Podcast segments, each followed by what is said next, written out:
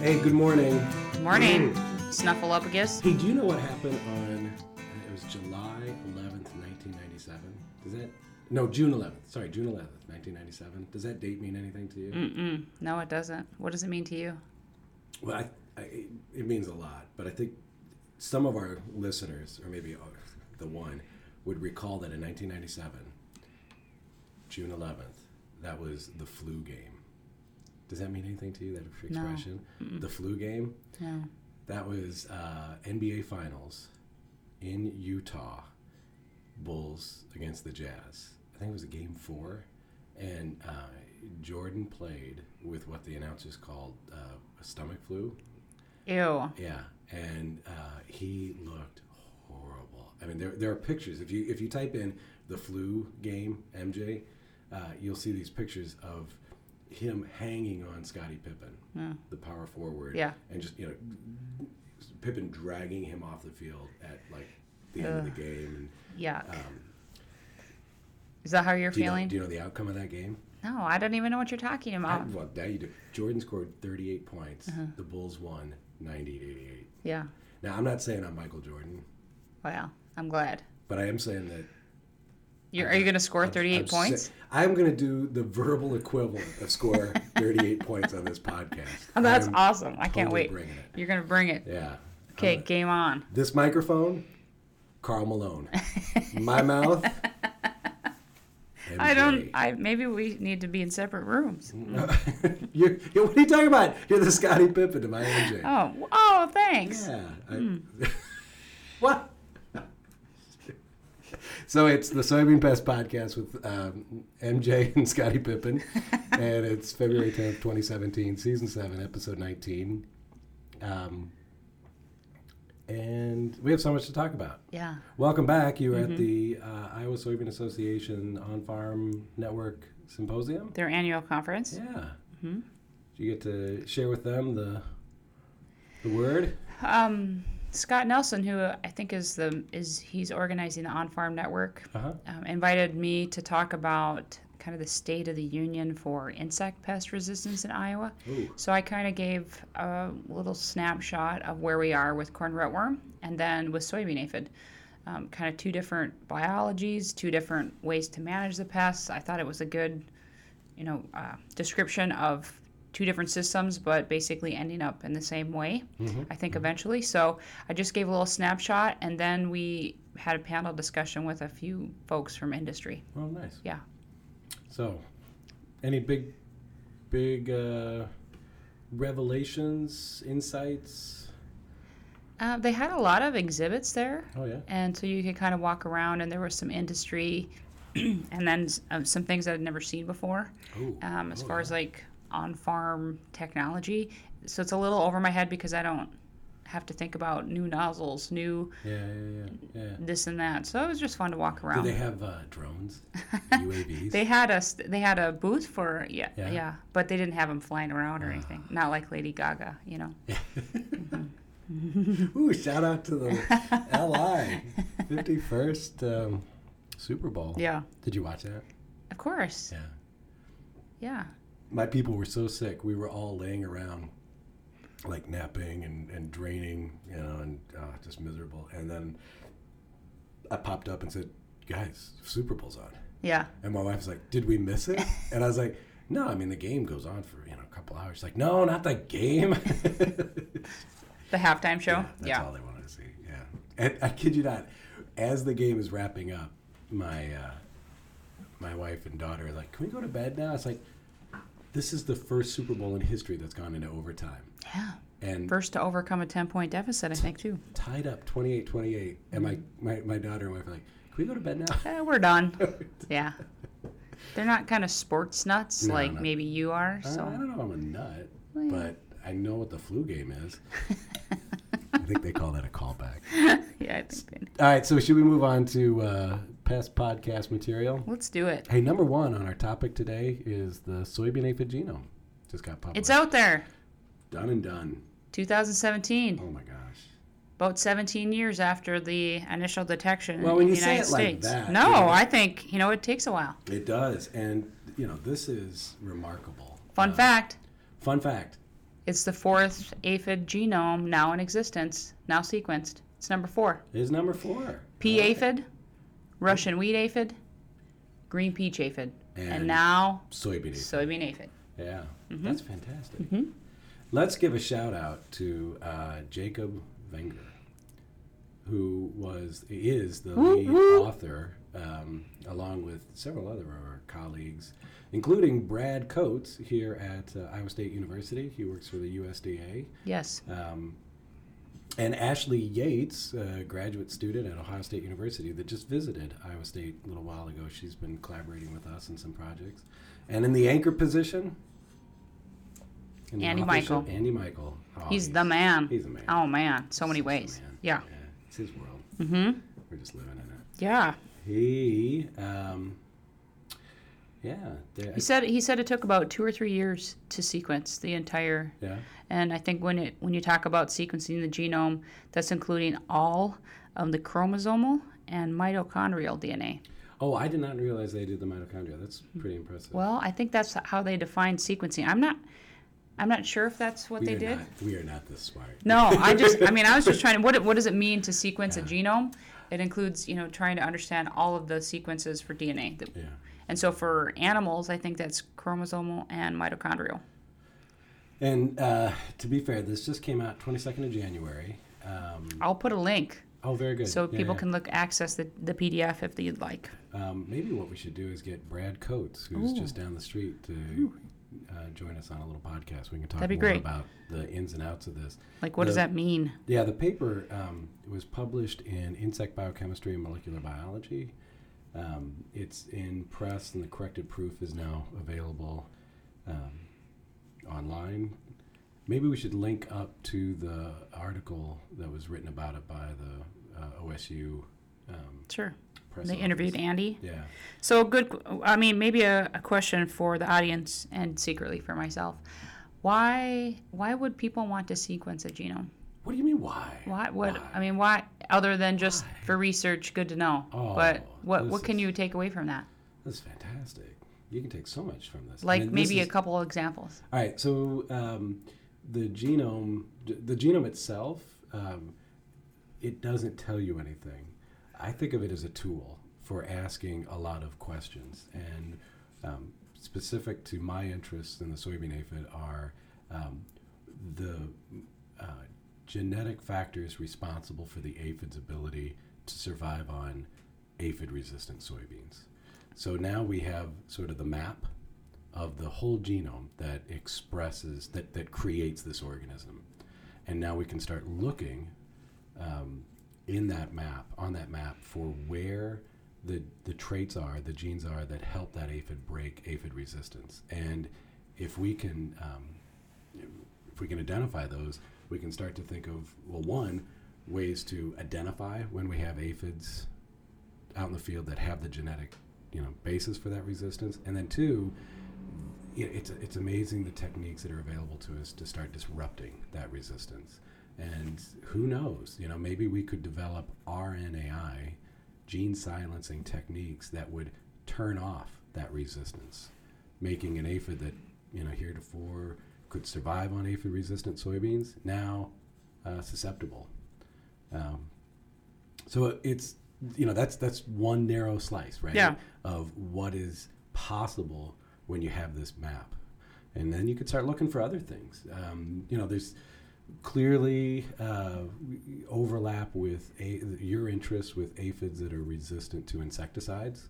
Where on that map are the genes that confer that resistance? And once we have those locations, we can start using those as markers to confirm whether there are aphids in a field that have um, that resistance. Anything? I mean, That's excellent. I think I, I think the ahead. first one you talked about was Andy's main interest too, right? Mhm. Is looking at some of the variations within the species to overcome that overcome host plant resistance. to be fair, um, Andy and I, well, I don't know if this is fair. I'm gonna, uh, con- this is more in the realm of tooting my own horn. Andy and I have been working uh, in on that topic, and we have been providing aphids of the different biotypes to Brad Coates.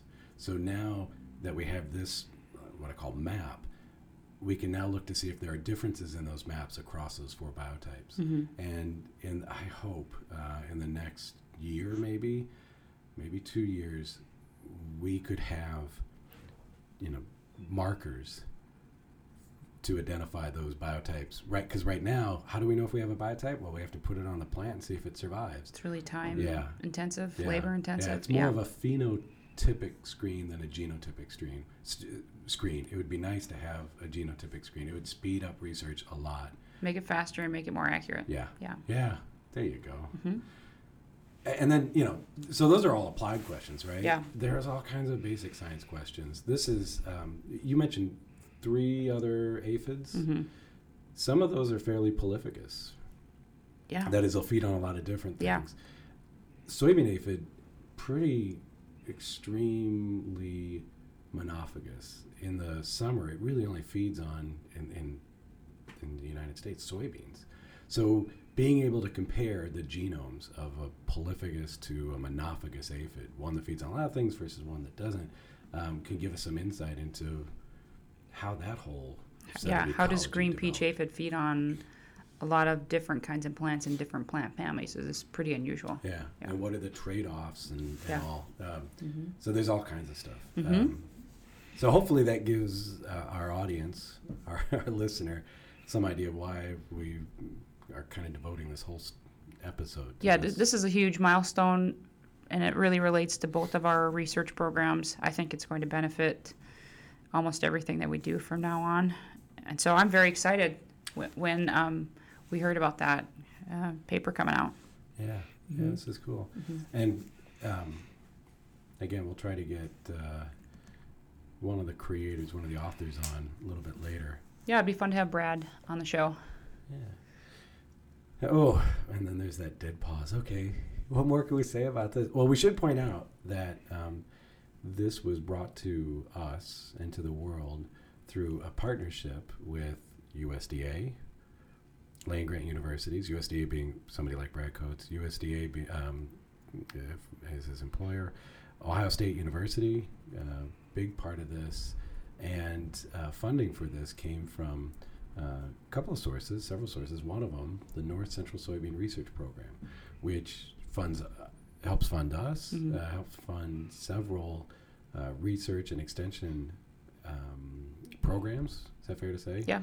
Uh, throughout the Midwest, throughout the North Central region, Yeah. and this is this money c- to do this work comes from farmers.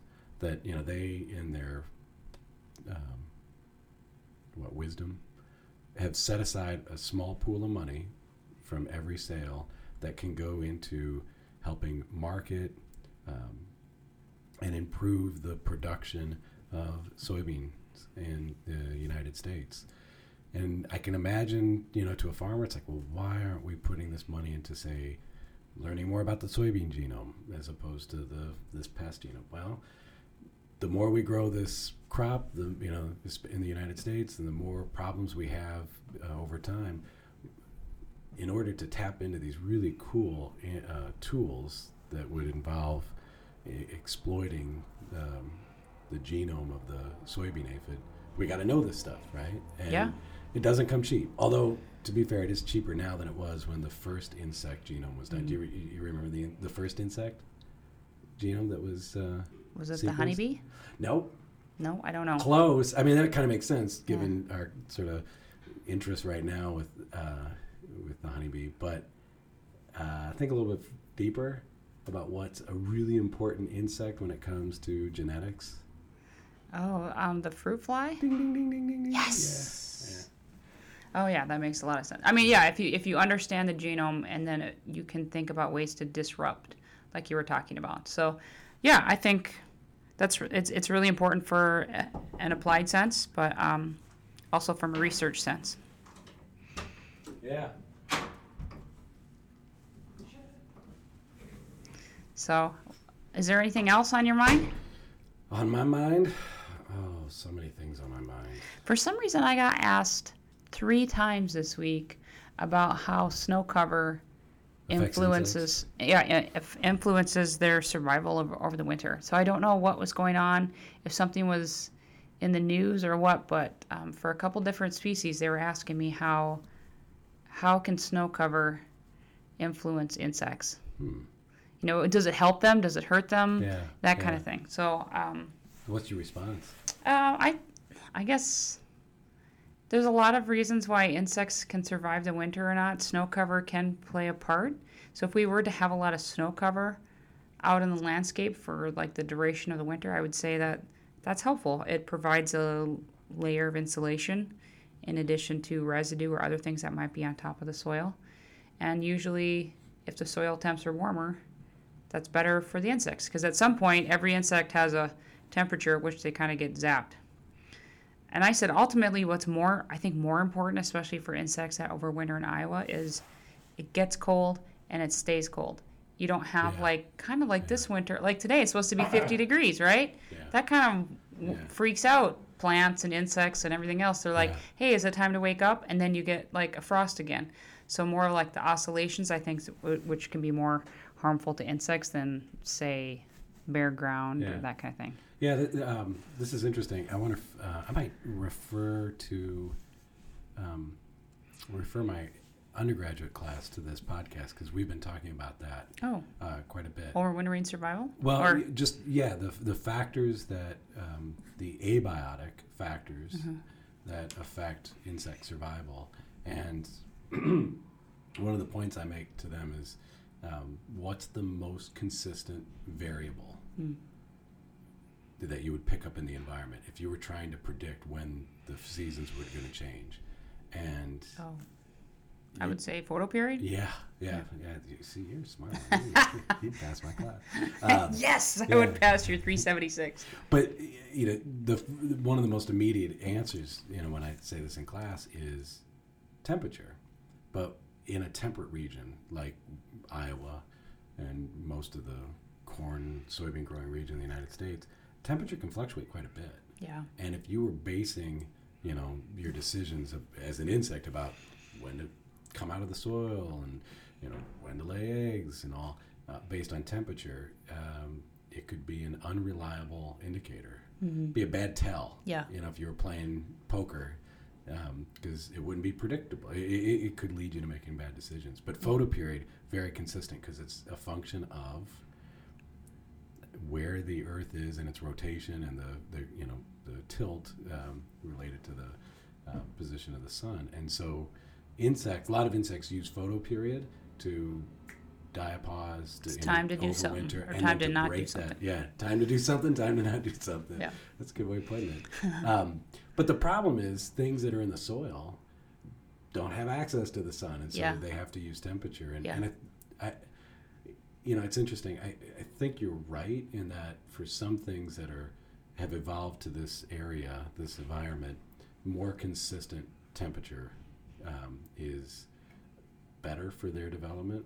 Um, but uh, And so soil would would play to that, right? It's not going to fluctuate. The soil temps, especially over the winter, if you're four inches down, are not going to fluctuate like our air temperatures Right, can. So right. it's it's a little bit more stable that way. yeah, Yeah. Um, but uh, in the realm of speculation, um, I was talking to Lance Meinke one time. He's an entomologist at Nebraska, and I said, you know, there were, I was when I was working on my master's, we had a year where we had a lot of rootworms, and we saw evidence, I thought, for a lot of egg laying. But the next year, there were hardly any that come out, uh, and I was like, you know, the crop went in fine. You know, we had a good stand early. We should have seen a ton of rootworms. Then he's like, I didn't see any. He's like, yeah, he, he speculated, and this is years ago, that the uh, a freezing, thawing, you know, con, you know, up and down temperature, and we had some extremes that that year. It was an El Nino.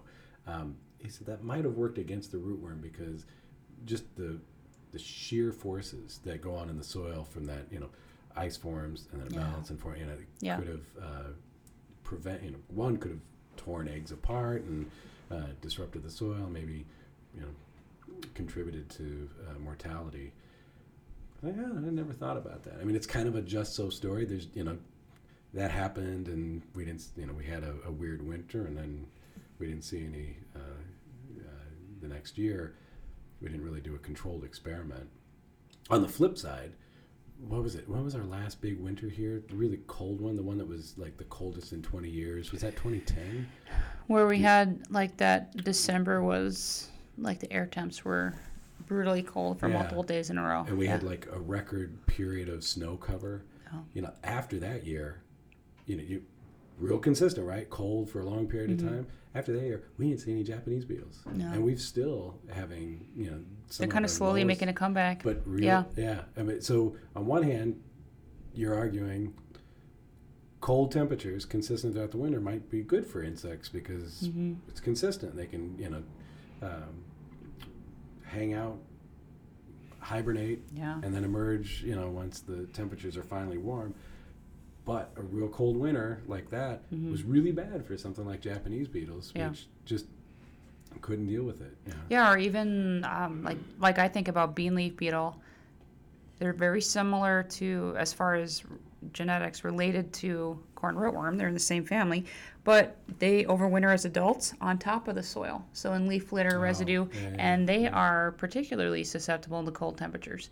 So the the life stage and where they actually spend their time over the winter makes it makes a difference too. So just it kind of depends on the pest and and many other things, but yeah, I, I don't know what was going on. that A lot of people were asking me because we didn't actually get that much snow this week. I mean, we got a little bit, but it's not uh-huh. enough where I'm saying it's like a foot on the ground out in cornfields right now. I, I get this question I think every year oh. around this time, Oh. Yeah. and and the trigger is either a, a, a snowfall occurred or a melt occurred, and and then people are thinking about the coming growing season. It's like, oh, Yeah. Mm-hmm. I wonder how this will affect insects. Ask the entomologist. Yeah. And the the one response I've, I've kind of developed is, you know, you don't you don't rely on the weatherman or the meteorologist to be your insect exterminator, you know, because like you're pointing out, there's a lot of insects out there, and their response to weather varies. You know, some are much more cold hardy than others, and um, some we just don't know necessarily how they're going to respond to climate variation. So, the best thing to do is kind of hope for the best, but prepare for the worst, and just you know, and be pleasantly surprised if there isn't any, you know, if there aren't the pests that you thought there would be. Yeah. Um, but you know, don't plan on it. Yeah. Remember that winter when it was so cold it killed all the insects? oh, wait. It never happened. so, I mean, even in Iowa, you know, there's going to be some survivors. Yeah. So, Well, our, our favorite one, the soybean aphid, what Oh, it can man. survive what minus? Is it thirty? it's like 29, minus 29. 29. And they are eggs Did I out. just say thirty and you corrected me to twenty nine? yeah. Sorry. You could You're have right. me that. You're right. Minus 30. Anyway, Um, minus twenty nine. those girls are cold hardy. Yeah, yeah, yeah. And they are eggs exposed out above ground. And so that's air temperatures. Yeah. That's pretty Yeah. badass, I have to say. Good for If I could. I think you if I could- got. uh, We we're gonna have this to. explicit. we're going to have to label this one the explicit. I explicit don't know. one.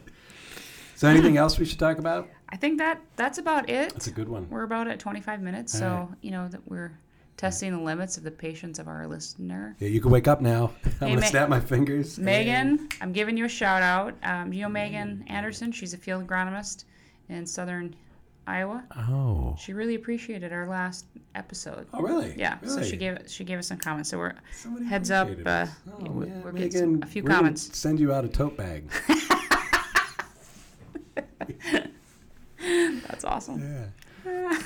We should have a listener challenge. What do they call those? Uh, on NPR, they're doing it right Like a ma- like a Max New Fun Drive. listener. Yeah. Yeah. Just You get a we don't. You don't have to get, send us money. Just Well, you know. you just, could send us money. Well, you could. Just kidding. Save the money and just just send Just us listen. appreciation. Yeah. Just tell us that you listened. Mhm. Then I don't feel so lonely. Hey, where else to find us? Uh, Google soybean entomology, and you'll get all kinds of links to our websites. Yep. Erin is tweeting away on Twitter at Erin W. Hodgson. Yep. All one word. You can email us O'Neal, that's spelled like Shaquille, at iastate.edu and EWH, iowastate.edu. Subscribe via iTunes, Stitcher, Google Play, Pocket Cast. That's new. Pocket Cast? That's yeah. We've done that uh, over the winter. oh, yeah. so a couple Pocket Cast. It's just a pod catcher type thing that you can you can follow all the new episodes yeah. Catch the Catch- catching the pods. in your pocket. in your pocket. All right. Should we cue the outro music? Yep. Thank you. Okay. Bye. Uh,